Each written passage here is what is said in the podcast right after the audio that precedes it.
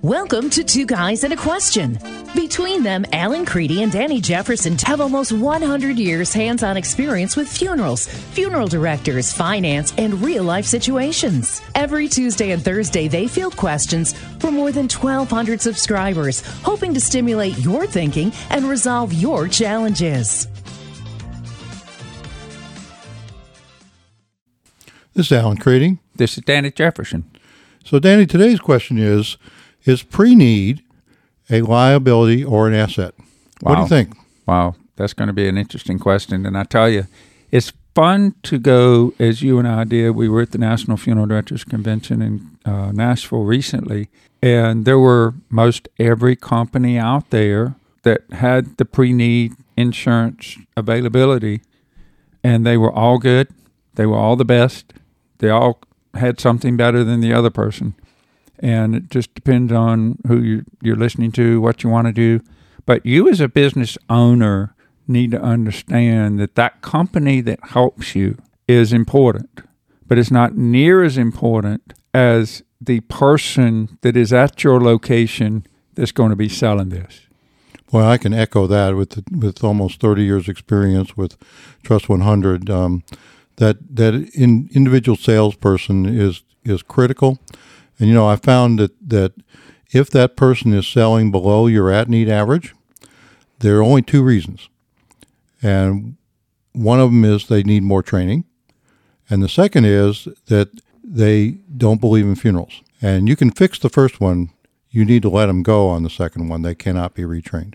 right? And the best salespeople, and even back in the day when I was with the former Loewen, later Alderwoods group, Mm-hmm.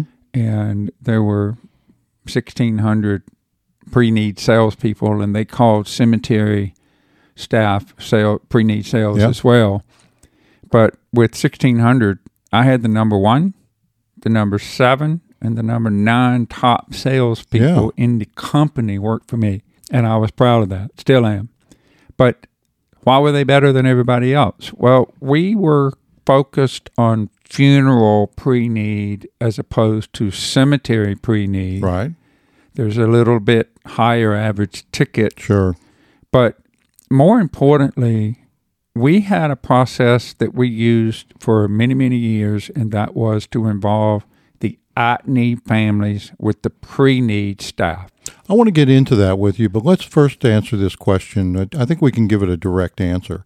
Is pre-need an asset or a liability? I think it's an asset. I, I, I do as well. So, what are most people doing today to build that asset value? Well, let, us look back at it just quickly on the liability part. It Okay. could be a liability Yes. if it's not done correctly. If it's not managed correctly. if yes. you don't have the right person selling pre-need and they're upsetting people in the community if you don't have that right pre-need provider that is not helping with getting the proper message into the community that you want to send as a business owner because the asset in this particular situation is the fact that it can obviously the biggest biggest thing is secure future business. Well, and that's an important point. Okay, uh, it's a lot like selling. If you're in the in the farming business, it's a lot like selling um,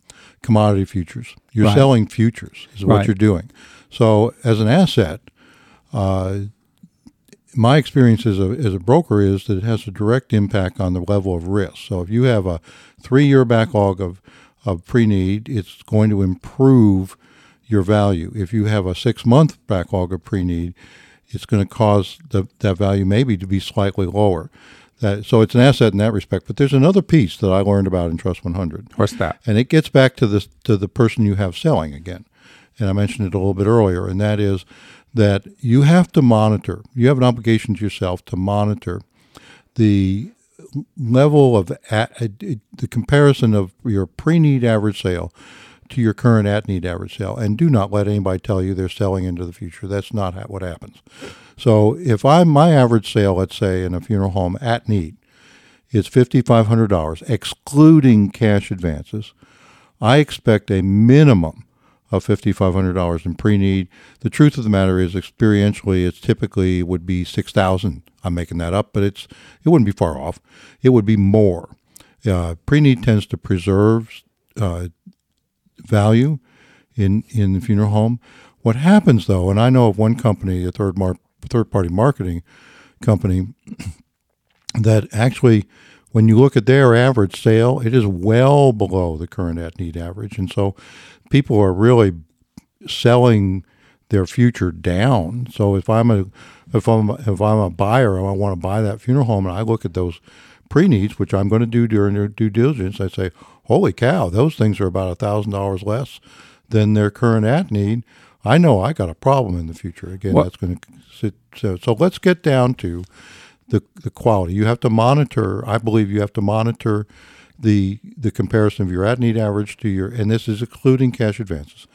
Uh, your at need and pre need average. Now, what you're talking about is in the quality and, and involving people in in the at need side. Let's talk about that because I think that's very important.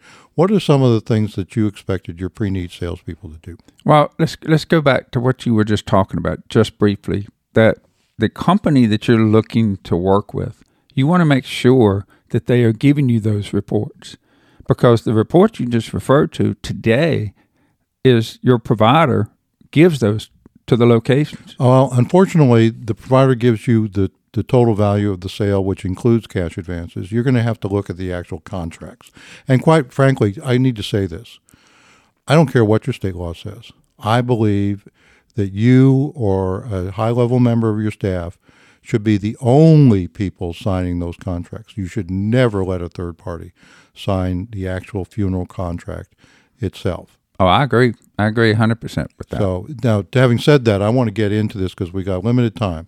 You you really internally developed a way of generating sales, generating leads for your pre-need sales person based on the business you were already serving.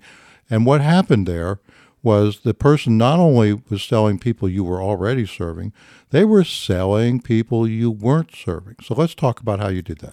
Well, the best way that you can get a lead is sitting at the table at an at need arrangement conference and that you and your staff perform 100%, 110% of what you said you were going to do price, services, and after the fact. So that gets to that gets to superior service. But one of the things you told me you did was you had you have a mechanism in each arrangements conference, and it's a it's a sheet of paper.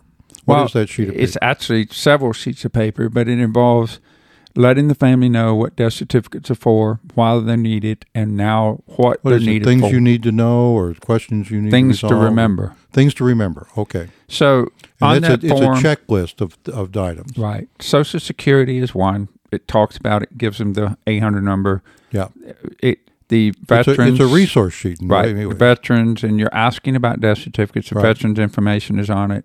Then you have what insurance policies do you have available?